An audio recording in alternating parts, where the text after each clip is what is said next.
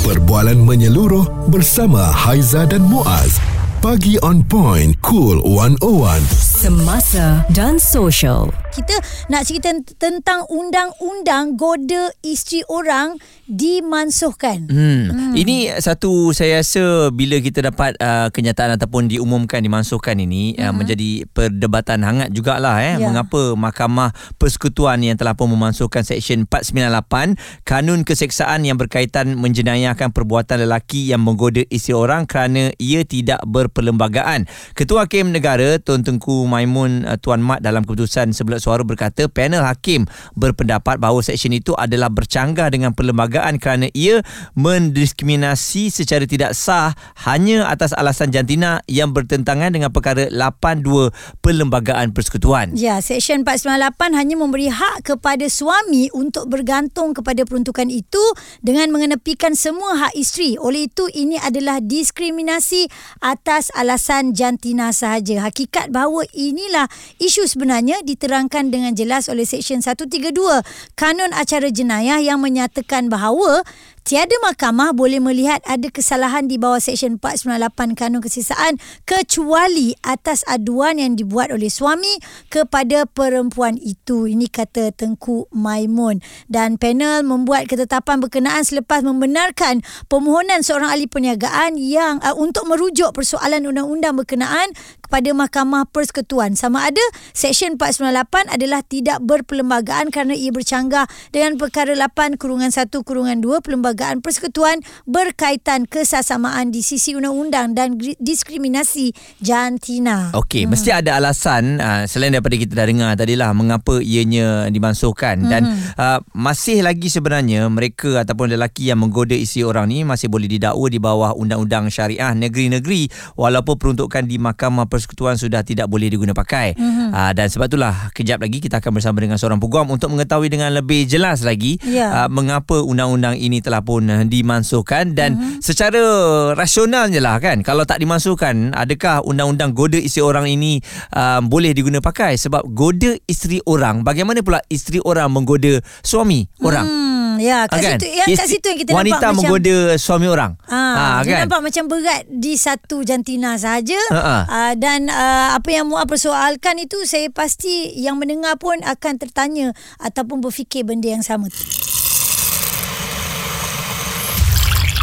Responsif menyeluruh tentang isu semasa dan sosial.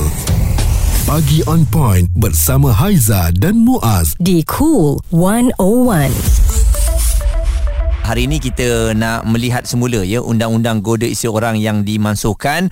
Uh, ramai yang kata oh selepas ini bolehlah kita goda isi orang. Eh. sebab tak ada kesalahan ataupun tak ada peruntukan yang boleh menyebabkan kita ni dikenakan tindakan undang-undang. Hmm. cuma saya terfikir juga goda isteri orang uh, bagaimana kalau sebenarnya isteri orang tu yang menggoda kita? Uh, maksudnya dia memberi ruang untuk digoda. Maksudnya dia memberi buka, dia buka jalan dia buka jalan dia, dia pandang-pandang kita dia hmm. whatsapp-whatsapp kita kan? Hmm. tapi tapi kadang-kadang yalah benda tu boleh uh, berlaku sebelah pihak melaku uh, apa mengaku yang dia macam play victim lah. Ibaratnya macam diperangkap lah di yep. ujungnya eh. Okey kita bersama dengan seorang peguam Puan Siti Farah. Pertamanya Haizan nak tahu undang-undang goda isi orang ni dah memang wujud dah lama ke? Sebab tiba-tiba tahu dah dimansuhkan uh, Okey Haizan kalau ikutkan sejarahnya uh, undang-undang berkenaan dimaksudkan adalah uh, peruntukan undang-undang dalam Seksyen 498 Kanun Kejaksaan. Mm-hmm. Dan kalau ikutkan sejarah, undang-undang ini telah lama diperkenalkan sebelum merdeka lagi. Mm-hmm. Okey, dan kalau mengikut sejarah memang tidak pernah ada tindakan terhadap peruntukan undang-undang tersebut. Dan uh, sehinggalah pada 15 Disember 2023 yang lepas, di mana panel hakim Mahkamah Persekutuan telah pun sebulat suara memutuskan bahawa Seksyen 498 Kanun Kejaksaan tersebut adalah uh, satu undang-undang yang tidak berperlembagaan ataupun unconstitutional. Mm-hmm. Okey, uh, apa itu Seksyen 498 Kanun Keseksaan? Okey, kalau kita lihat kepada Seksyen 498 Kanun Keseksaan, ia memperuntukkan kesalahan mm. mengikat seorang wanita yang bersuami ataupun melarikan, menyembunyikan ataupun menahan seorang wanita yang bersuami daripada suami wanita tersebut ataupun daripada jagaan orang lain di mana jagaan tersebut dibuat bagi pihak suami dengan tujuan untuk mengadakan hubungan terlarang maka uh, perbuatan tersebut tadi dikira sebagai satu jenayah dalam mm-hmm. negara kita. Okey. Okey mm-hmm. uh, dan kalau mengikut undang-undang ini hukuman yang diperuntukkan adalah uh, 2 tahun penjara maksimum uh, ataupun denda ataupun kedua-duanya sekali. Mm-hmm. Okey. Um, ke, uh, kenapa Mahkamah Persekutuan memutuskan bahawa undang-undang ini adalah tidak berperlembagaan? Okey, uh, kerana Mahkamah Persekutuan telah mendapati bahawa Undang-Undang Seksyen 498 ini tadi adalah bercanggah dengan uh, peruntukan dalam perkara 8 Perlembagaan Persekutuan yang memberikan hak sama rata kepada jantinya.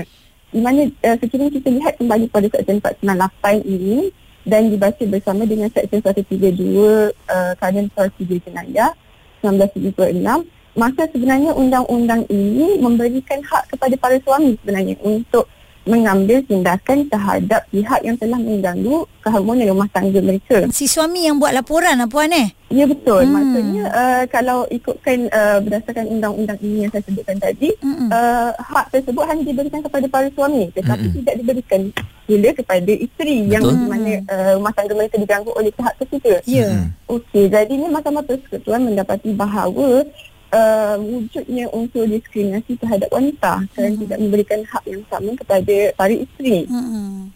Okey, oleh yang demikian, uh, maka mahkamah telah memutuskan bahawa undang-undang ini adalah dimansuhkan. Okey, tetapi undang-undang ini tidak uh, mengacau ganggu apa pendakwaan yang telah sedia ada lah. Hmm. Ini ada pendakwaan yang telah dibuat. Maka pendakwaan yang telah dibuat sebelum 15 Disember, maka itu akan dikekalkan lah. Tidak akan mengganggu suara serta informasi semasa dan sosial bersama Haiza dan Muaz. Bagi on point cool 101 Undang-undang goda isi orang dimansuhkan. Adakah bererti lepas ni uh, boleh goda sesuka hati tanpa ada apa-apa disabitkan kesalahan ke? Hmm. Sebab kalau kita tengok, yalah dalam Islam pun kita mengganggu gugat rumah tangga orang memang benda tu dosa dan juga salah lah ya. Hmm. Jadi oleh kerana itu Siti Farah, uh, puak Puan Siti Farah, seorang peguam masih lagi bersama dengan kita. Puan mungkin boleh jelaskan mengenai undang-undang syariah yang mengikut negeri ini. Masih lagi boleh diguna pakai kalau ada memang laporan atau pendakwaan uh, ganggu gugat rumah tangga orang ni? Ya betul Muaz. Uh, sebenarnya ramai uh, uh, ramai yang tidak mengetahui bahawa sebenarnya peruntukan yang lebih kurang sama dengan Seksyen 498 yang telah dimasukkan tadi uh, sebenarnya telah sedia ada dalam undang-undang jenayah syariah mm-hmm. di mana misalnya saya uh, bagi contoh dalam seksyen 36 akta kesalahan jenayah syariah wilayah persekutuan misalnya uh, memperuntukkan kesalahan memujuk lari seorang wanita yang uh, seorang wanita yang bersuami daripada uh, rumah tangga uh, yang telah ditetapkan oleh suami tadi dikira satu kesalahan jenayah. Walaupun suka Dan sama suka. Walaupun suka sama suka apa semua tapi kalau uh, selagi mana adanya dapat dibuktikan adanya apa ni elemen wujud hmm. lain tersebut ataupun mempengaruhi seorang uh, wanita yang bersuami tadi maka hmm. dianggap sebagai kesalahan hmm. jenayah syariah. Ya. Dan sebenarnya kalau dilihat juga sebenarnya di bawah undang-undang jenayah syariah ini adalah lebih luas kerana tidak hanya terhad kepada kelakuan uh, memujuk lari atau mempengaruhi seorang wanita untuk meninggalkan rumah kelaminnya hmm. tetapi juga uh, seperti yang kita boleh lihat dalam enactment uh, jenayah syariah Negeri Selangor misalnya dalam Seksyen 33 dan Seksyen 34 uh, ia juga merangkumi kesalahan uh, menghalang seorang apa ini, pasangan suami dan isteri yang sudah bernikah daripada hidup sebagai suami dan isteri ataupun kesalahan uh, menghasut atau memaksa atau memujuk suami isteri itu untuk bercerai hmm. ataupun mengabaikan kewajipan masing-masing itu juga dikira sebagai satu kesalahan jenayah syariah. Ha. Uh, mengikut undang-undang jenayah syariah. Tapi puan, uh, sekarang ni kalau kita tengok undang-undang goda isi orang uh, dimasukkan, tapi ada juga cadangan um, boleh mewujudkan kesalahan goda suami isteri orang. Maknanya dua-dua benda ni kita boleh kenakan tindakan. Bagaimana puan? Bolehkah kita wujudkan kembali setelah dimansuhkan? Um, kalau ikutkan uh, sebenarnya uh, kita boleh melihatkan untuk Muslim dia ada undang-undang jenayah syariah hmm. uh, dalam seperti mana di semua negeri ada enactment uh, negeri masing-masing berkenaan dengan peruntukan yang sama. Yeah. Berkenaan salah tu mengganggu keharmonian rumah tangga suami dan isteri. Hmm. Tetapi untuk pasangan yang bukan Muslim juga ada peruntuk, peruntukan tindakan undang-undang selain daripada Seksyen 498 tadi sebenarnya. Tetapi ramai yang tidak tahu di bawah uh, uh, Law Reform Marriage and Divorce Act 19, uh, 1976 uh, memberikan peruntukan kepada pasangan yang bukan Muslim untuk mengambil tindakan terhadap uh, pasangan mereka dan juga uh, uh, terhadap kekasih gelap pasangan mereka Hmm. uh, di di mahkamah sivil. Sebenarnya Oh. ada peruntukan itu. Sebenarnya Uh-uh. uh, jadi tidak ada isu lah. Dan untuk uh, di uh, bagi pasangan muslim pula ini ada dikira satu kesalahan jenayah syariah. Hmm. Anda masih boleh disabitkan kesalahan ya. Sebab Hmm. kita tahu perkahwinan ni adalah perkahwinan yang sah lah. Ya. Ia dari untuk semua agama pun kan. Ha, Jadi memang kita Betul. ada hak kepada pasangan kita tu lah puan eh. Hmm. Tak boleh nak dibawa lari sesuka hati tiba-tiba sebab suka geram nak bawa lari. Mana Ah, boleh. Itu bini orang tu. Ha, lagi satu itu suami orang tu. Ha, macam mana? Ada, ada dua cerita sekarang ni kan. Ah, Okey puan, satu lagi lah. Kalau ah, kita tak dengar tentang isu ini, tentang apa lelaki goda isteri orang dah tak boleh didakwa kan. Sebelum-sebelum ni pernahkah ada pendakwaan dilakukan puan kalau cerita ni tak keluar lah? Okay, kalau di mahkamah syariah sendiri hmm. uh, memang sama ada dia tidak ada ataupun memang uh, uh, tidak banyak ataupun tidak ada langsung di Hmm. mahkamah syariah berkenaan dengan kes ini Hmm. uh, dibawa ke mahkamah syariah dan possibility-nya ada mungkin disebabkan uh, bukti-bukti tidak mencukupi untuk membuktikan salah salah laki yang disebutkan tadi Ya. ataupun mungkin disebabkan memandangkan un- undang-undang jenayah syariah berkenaan salah satu mengganggu rumah tangga ini adalah tidak terhad kepada uh, kekasih gelap suami atau isteri tetapi juga terbuka pada mana-mana individu yang melakukan salah laki itu termasuklah boleh jadi daripada kalangan keluarga suami atau isteri sendiri ataupun jiran tetangga Hmm. rakan pejabat dan sebagainya jadi mungkin apabila melibatkan keluarga suami atau isteri itu melibatkan sensitiviti lah Mm-mm. untuk menjaga hubungan kan jadi mungkin itu juga antara sebab kenapa aduan tidak dibuat di pejabat agama Penjelasan yang telah pun diberikan oleh Puan Siti Farah seorang peguam mengenai mengapakah ya undang-undang goda isteri orang ini dimasukkan dan apakah alternatif lain yang ada memang sememangnya kita yang dah berkahwin ni uh, telah pun dilindungi lah supaya pasangan hmm. kita ni tak akan dicuri ataupun diambil oleh orang lain. Hati, eh? Ah, Ha. ini kiranya bukan suka sama suka. Suka sama suka tu dah cerita lain dah tu. Betul. Ha, kan ini hmm. yang tiba-tiba diganggu eh hmm. suka-suka hati je nak mengorat suami ataupun hmm. isi orang ha, Ya. tapi itulah ada orang kata uh, suami ni ada kelebihan pula hmm. dia boleh kahwin lebih daripada seorang ya Ya. tapi tidak itu kepada yang wanita bujang kalau wanita yang dah berkahwin nak pergi kepada suami orang kan tak boleh Betul. Perbualan menyeluruh bersama Haiza dan Muaz. Pagi on point, cool 101. Semasa dan social. Undang-undang goda isteri orang dimansuhkan. Kita borak panjang tadi bersama dengan seorang peguam Puan Siti Farah.